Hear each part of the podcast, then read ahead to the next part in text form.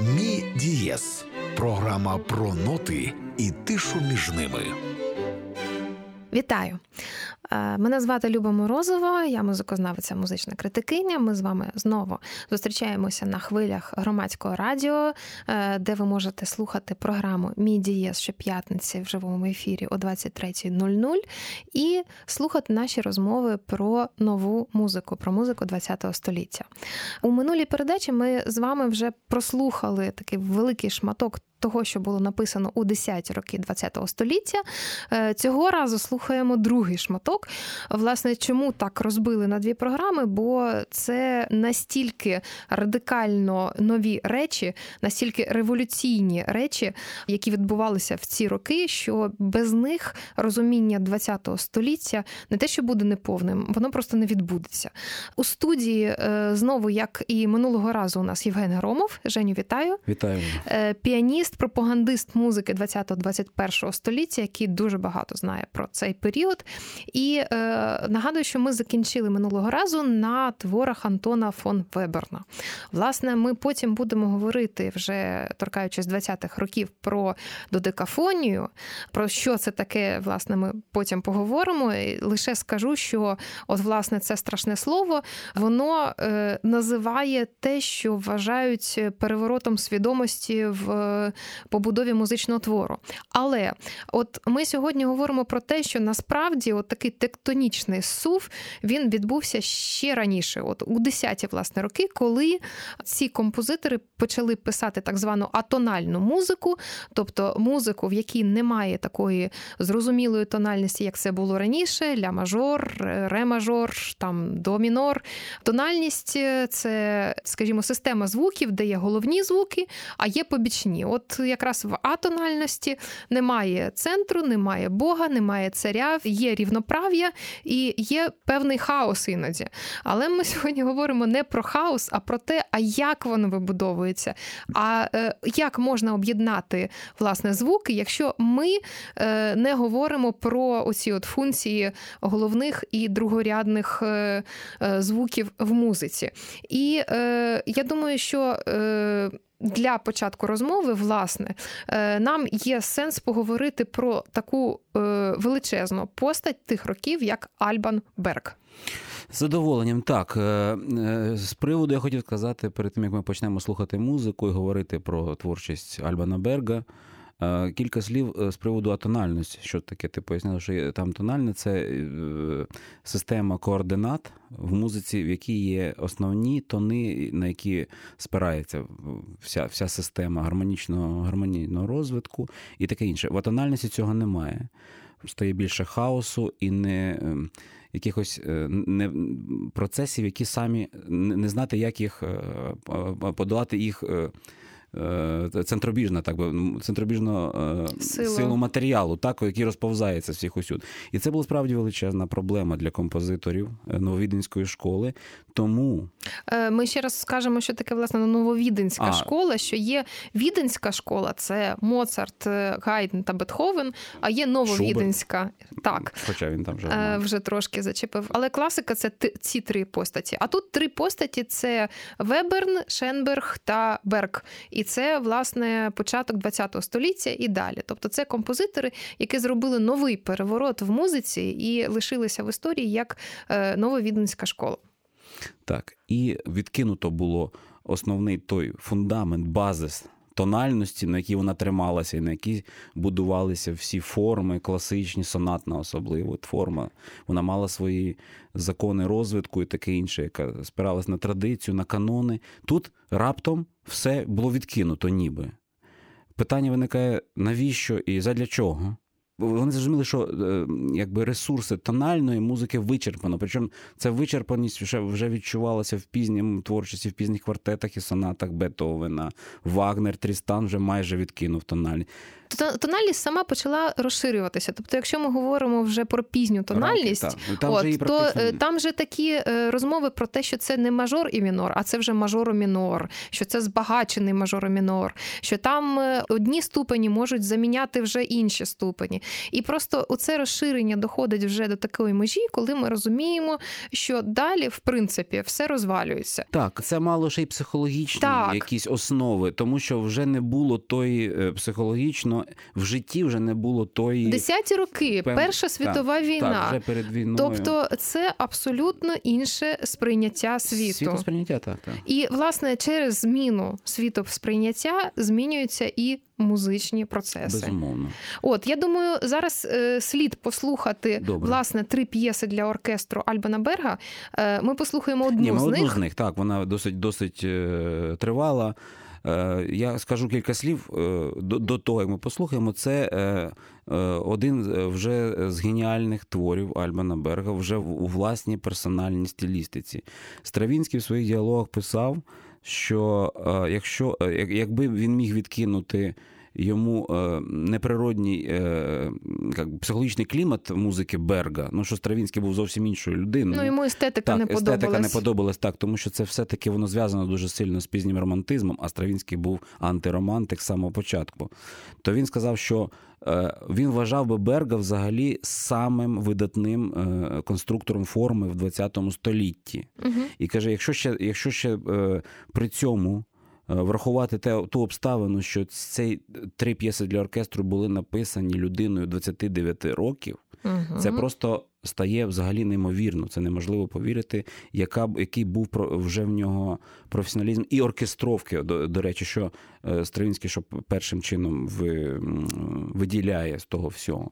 Це справді, це справді видатний твір, і я пропоную послухати цю е, другу частину, яка має назву Хоровод.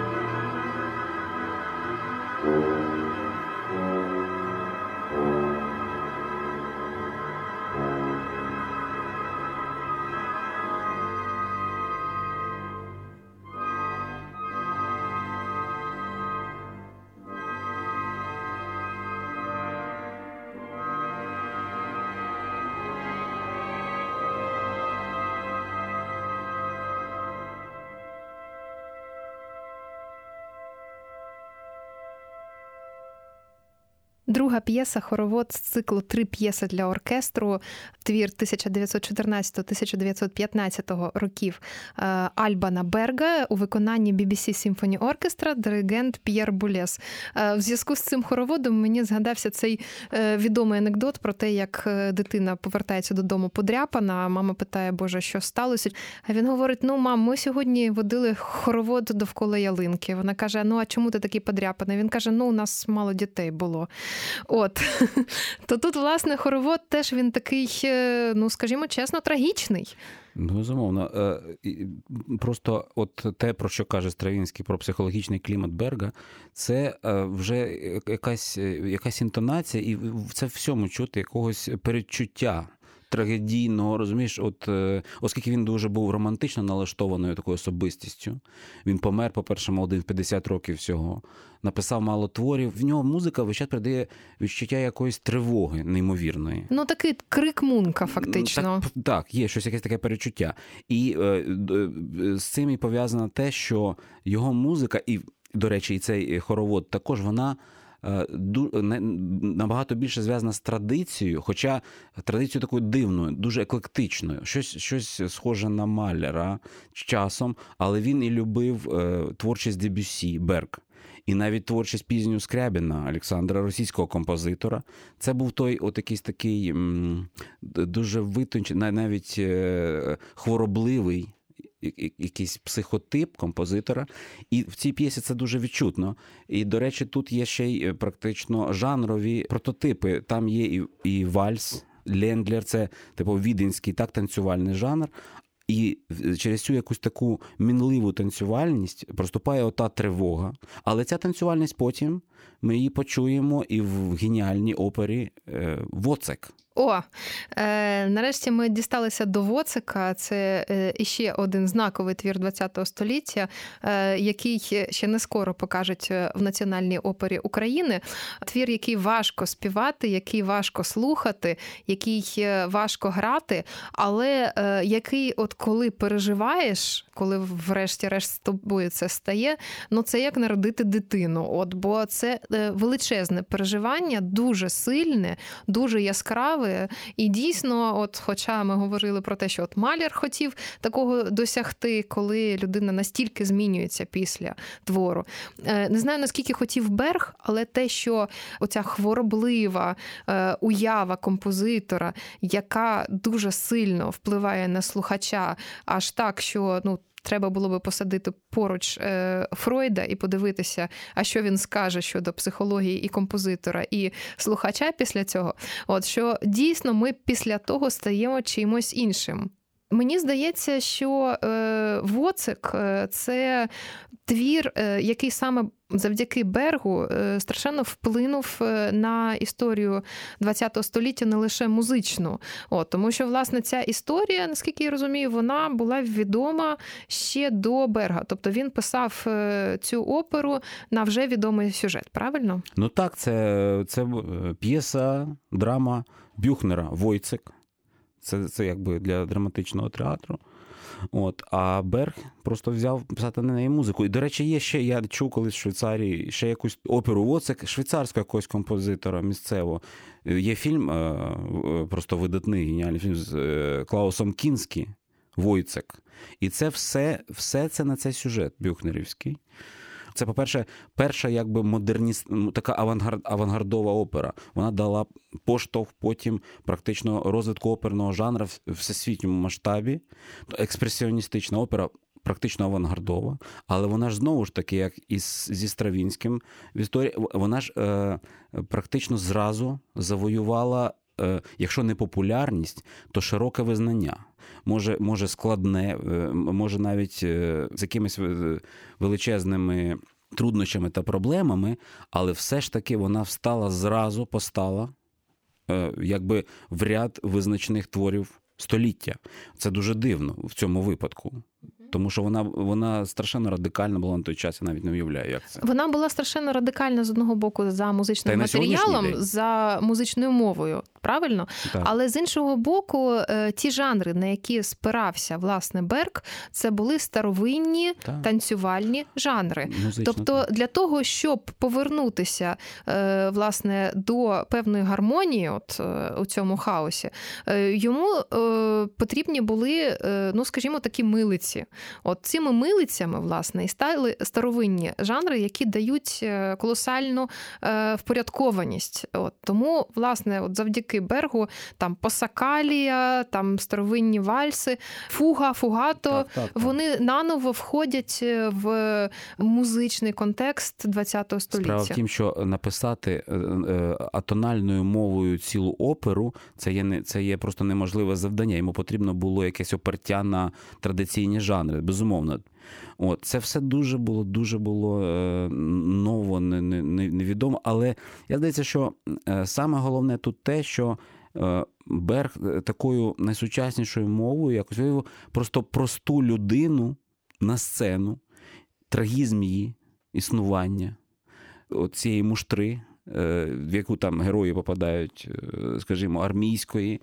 Потім е, цій же опері написав продовження Цимерман, німецький композитор оперу Солдати, подібно, так, такому, ну, концептуально, і таке інше, і таке інше. Це це вразило публіку. Я думаю, що саме цим теж. Тому що якби це була лише музика, то тут були величезні проблеми. Угу. Але... І туди далі аж так. до Кубріка можна так, довести. Так, Я думаю, що Кубрік насправді Стенлі Кубрік це та ж естетика. От, Тобто, якщо там ви подивитесь механічний апельсин або цільно-металеву оболонку, от, то е, ви зрозумієте, що це щось дуже схоже, скажімо, за е, своєю психологією до того, що робить Берг. Але от е, я думаю, що вже слід послухати ну, власне початок, початок просто, так, просто для... опери для так, того, так, щоб зрозуміти, а про що це.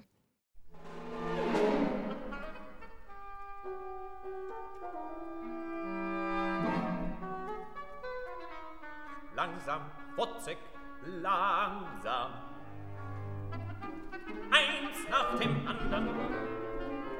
Er macht mir ganz schwindlig.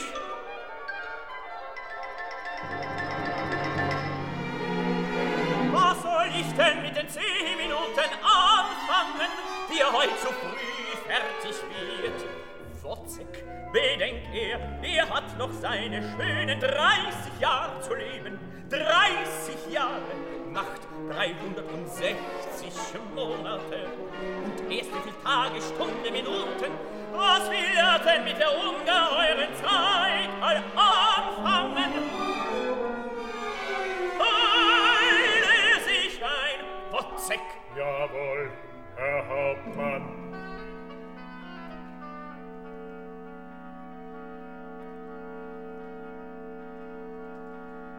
es wird mir ganz Angst um die Welt, wenn ich an die Ewigkeit denk. Ewig, das ist ewig, das sieht er ein. Nun ist es aber wieder nicht ewig, sondern ein Augenblick. Ja, ein Augenblick. Wozzeck, es schaudert mich, wenn ich denke, dass sich die Welt in einem Tag herumdreht. Drum kann ich auch kein Ölrad mehr sehen. Oder ich werde melancholisch. Jawohl, Herr Hauptmann.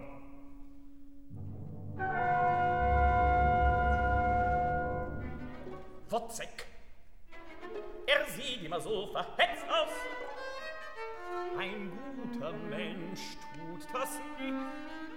Ein guter Mensch der sein gutes Gewissen hat, tut alles langsam.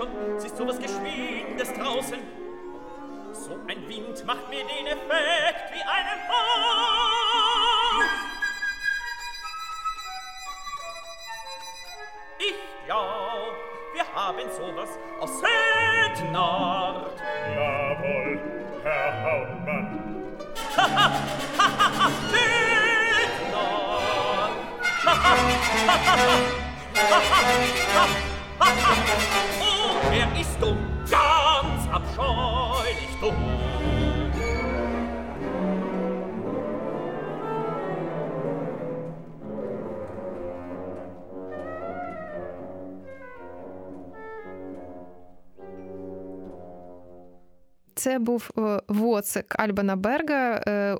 Е, 1981 року запис, Е, запис власне віденського віденської Staatsoper і віденського філармонічного оркестру, диригент Карлос Клайбер. І е, співали зараз Хайнц е, Цеднік та Еберхард Вехтер. Вимовили.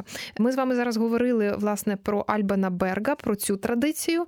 А поруч тут є ж, в принципі, і Східна Європа. Є така людина, як Бела Барток. От я в дитинстві думала, що це жінка, а потім е, зрозуміла, що е, взагалі не жінка, і досить таки е, непростий складний композитор ХХ століття. Е, в цей період Бела Барток. Пише одноактний балет, який сам називає пантомімою е, Чудесний мандарин або зачарований мандарин. Хто такий мандарин, Женю? Ну, е, справа в тім, що мандарин, чом- так як ти е, кажеш, що ти сприймала, що Бела Барток це жінка, так мандарин у нас е, сприймається лише як, як фрукт. До так? того ж, е, любов до трьох апельсинів в цей час виходить Прокоф'єва, Та, то воно так логічно. То пом- помаранчі, манд- мандарини, так, ні. Насправді це. Е... Від португальської має е, е, етимологічне. Мандарин це міністр, чиновник. А якщо йде від санскритського е, там мантрін або мандарі, це командир. Ага. Коротше кажучи, це, Це та ж історія, що Воцики, фактично. це е, якби ну, чиновник, це просто державний діяч китайський в тих часів, в, середню, в часів середньовіччя. А чому е, чудесний? Це не чудесний. Хто знає, хто знає лібрето, то виявляється, що е, краще було б е, перекласти як зачарований. О, Зачарований чи перечарований. Чому? Тому що власне е, сюжет, сюжет цей пантоміми дуже простий. і дуже І- хуліганський. Він не хуліганський, насправді він трагічний, і він дуже пов'язаний, в принципі, з тою ж проблематикою, що і Воцек Берга, що, про який ми щойно говорили. Тому що це абсолютно сучасна на той момент пантомима. До речі, вона була написана. Е, Під під впливом, е, до речі, гастролей балетної трупи Дягілєва. І е, він написаний за кілька років до того, як Барток взяв його до роботи. От. Хто написаний? Е, е, це сам, сам, сам текст, ну цей пантоміми. Тобто, власне, лібрето, яке написав Менхерт Лендел, Лендел, да. е, було написано ще до Так, ще, того. ще, ще в 12-му, в 13-му був році. вражений цим текстом Так, і вирішив а на нього. взяв, е, взяв його до роботи лише у 18-му, 1918-му. Мгм. Але сам сюжет дуже простий.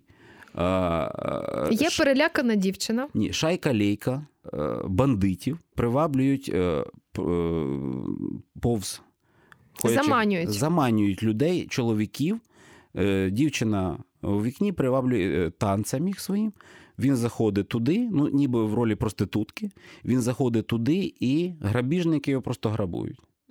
От, і така виходить дуже дуже проста історія. Вони, по-перше, першим попадається якийсь старий чолов'яга, вони його шманають, нічого не знаходять, викидають. Потім йде другий юнак, юнак, який теж нічого у нього теж немає грошей, тому Так. його викидають геть. А третім, власне, А третім з'являється цей мандарин. китайський мандарин. Так.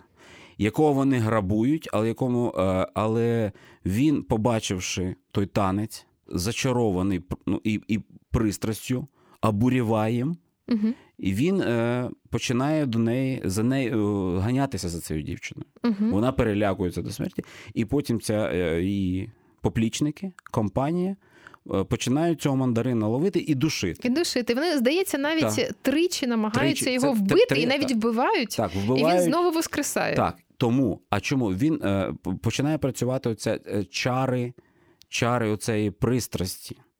І коли лише дівчина, він йому вдається обійняти там, поцілувати цю дівчину, він вже висить на якомусь крюкові, вже обезкровлений, таке інше. Тільки досягнувши цього, він помирає. Ой, Боже, я не знаю, От. чи це історія про е, шлях до своєї мети, чи це така жорстка еротика. Але воно все, воно все це дивлячись від того, як це як це ставиться. Але факт, що головне тут музика. А музика тут абсолютно таке, ну просто ну на той час я навіть не знаю. Це ж е, не менш радикальна, ніж Воцик. Вона була поставлена в 26-му році у Кельні, і її тут же заборонили. Заборонили як повністю аморальний сюжет, не- не- незрозумілу музику і таке інше, і таке інше. І за життя Бартока єдиний раз, коли її поставили, це в 42-му році, і то у фашистській Італії. І вже після тільки революції вона стала страшенно популярною. вона, вона стала популярною, стало не те слово, просто але вона дуже складна для виконання і для постановок. Тому це, е, е, це тільки підвласно якимось е, справді видатним трупам, які можуть це, це все поставити, бо дуже складна мова навіть на, на сьогоднішній день. І зараз ми слухаємо гонитву з зачарованого мандарину однакного балету Понтоміми Бартока.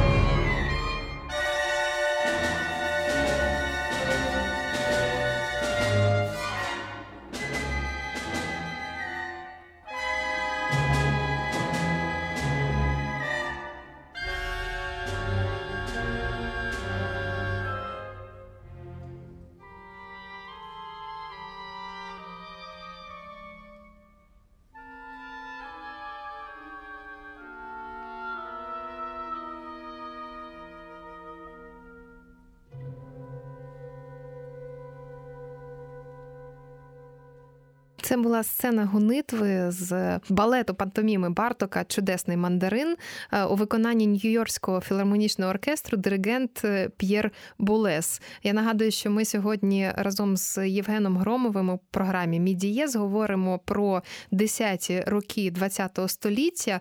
Ми вже поговорили власне про Альбана Берга і про е, Белу Бартока. І останній герой сьогоднішнього випуску це Едгар Варес, композитор, який власне розкрився уже в 20-ті, 30-ті, 40-ві та 50-ті роки. Але, от, власне, е, найцікавіше, з чого це все почалося, е, започаткувалося ще наприкінці 10-х років ХХ століття. Тому е, останнє, про що ми говоримо, це власне Америки Вареза, твір, який вийшов під опусом 1, тобто композитор назвав його своїм першим твором, хоча він до того власне писав музику.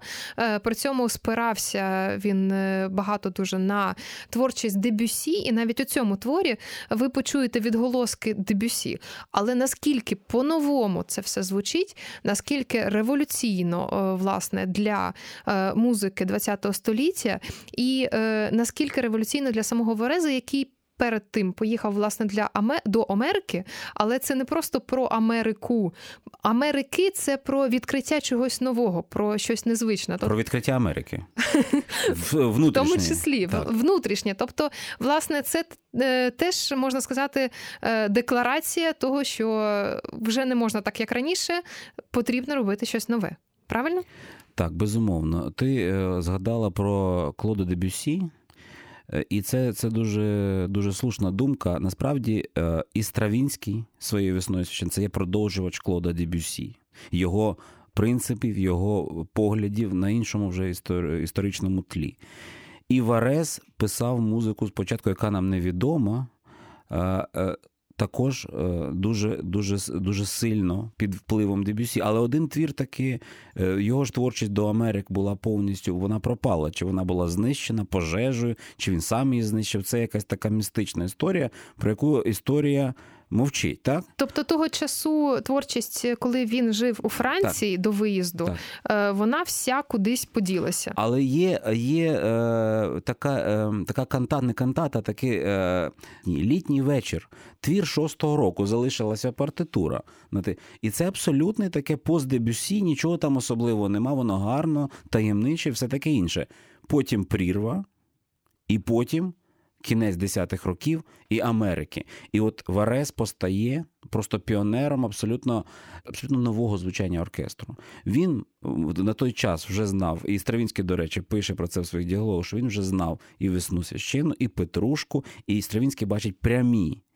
Е, впливи свої на на творчість Вареза, але з іншого боку, його е, його оркестр звучить настільки по-новому, так е, настільки по-новому звучать удар батареї, величезні батареї ударних інструментів. Ну так, тут є е, великий симфонічний оркестр, так. типовий для романтичних так. власне симфоній, так. але окрім того, є дуже багато ударних інструментів. Здається, там потрібні 11 ударників для того, щоб це виконати. Це дуже багато. Так, і це зразу це зразу там є такі ударні інструменти, як наковальня. Так, розумієте? Клас. Е, або сирени. Це це нічого, це не ви. Е, До цього такі інструменти просто не вживалися. Ну, наковальня була у Вагнера, скажімо. Ну, так, так. Е, йому потрібна була вона абсолютно у звуковиражальних Але навіть целях, і тут вона звучить по-іншому. Тут вона звучить по-іншому, і сирени, власне, ну це настільки щось нове для музики, але настільки тут органічне. І при цьому, коли це накладається, ну перепрошую, це ж прямі цитати з пополудневого відпочинку Фавна Дебюссі, його власне маніфесту імпресіонізму, можна сказати. Коли вони отут з'являються, це настільки незвично у такому обрамленні, що е, ми говоримо. Насправді про новий маніфест, про маніфест нової музики. З одного боку, це незвично, але з іншого в той же час е, боку, коли ми говорили про Дебюссі минулої передачі, ну чи передачу тому одну, то ми згадували, скажімо, що опера е, Соловейко Стравінського починається практично цитатою з хмар Дебюсі Ноктюрнів. Оце така є е, е, якась перетікання з одного в інше, і абсолютно один живий організм цієї музики і її розвитку. І вони цього не Е, не соромляться це показати, тому що настільки е, цінували Дебюсі і його новаторство, що навіть Айз, який практично не признавав взагалі американський композитор, який не признавав взагалі ніякої музики, він після полудневий відпочинок Фавна вважав геніальним твором епохальним. І ось це ми чуємо і в Америках Вареза. Я думаю, це буде дуже красиве закінчення передачі, яке власне говорить про безперервність е, музичного процесу у ХХ столітті, про те, що насправді всі революції вони витікали з попереднього матеріалу і ним обумовлювалися. А я нагадую, що сьогодні, власне, з вами у програмі Мідієс, як завжди, була Любов Морозова е, разом з піаністом Євгеном Громовим, редактор Андрій Іздрик, і ви можете нас слухати щоп'ятниці у прямому ефірі о 23.00 тут на хвилі громадського. А з вами, власне, тепер наодинці е, лишається Америки Едгара Вареза. Royal Concertgebouw Orchestra, диригент Рікардо Шаї. Е, і от наголошую, що це власне перша редакція цього твору, який писався з 1918 по 21 рік. І це досить рідкісний запис, тому що в основному виконують оркестри запис 1927 року. Тобто е, це вже та редакція більш пізня, яку Варес здійснив для того, щоб е, ну, зробити те звучання більш наближене до іншої епохи і іншої країни е, до Америки, де він осів на той час. А от цей варіант, власне, він ще е, тісно пов'язаний е, з Францією і, власне, як ми сказали, з творчістю Клода Дебюсі. От я пропоную вам розчути. Ті інтонації пополудневого відпочинку фавна, які вам вже дуже відомі.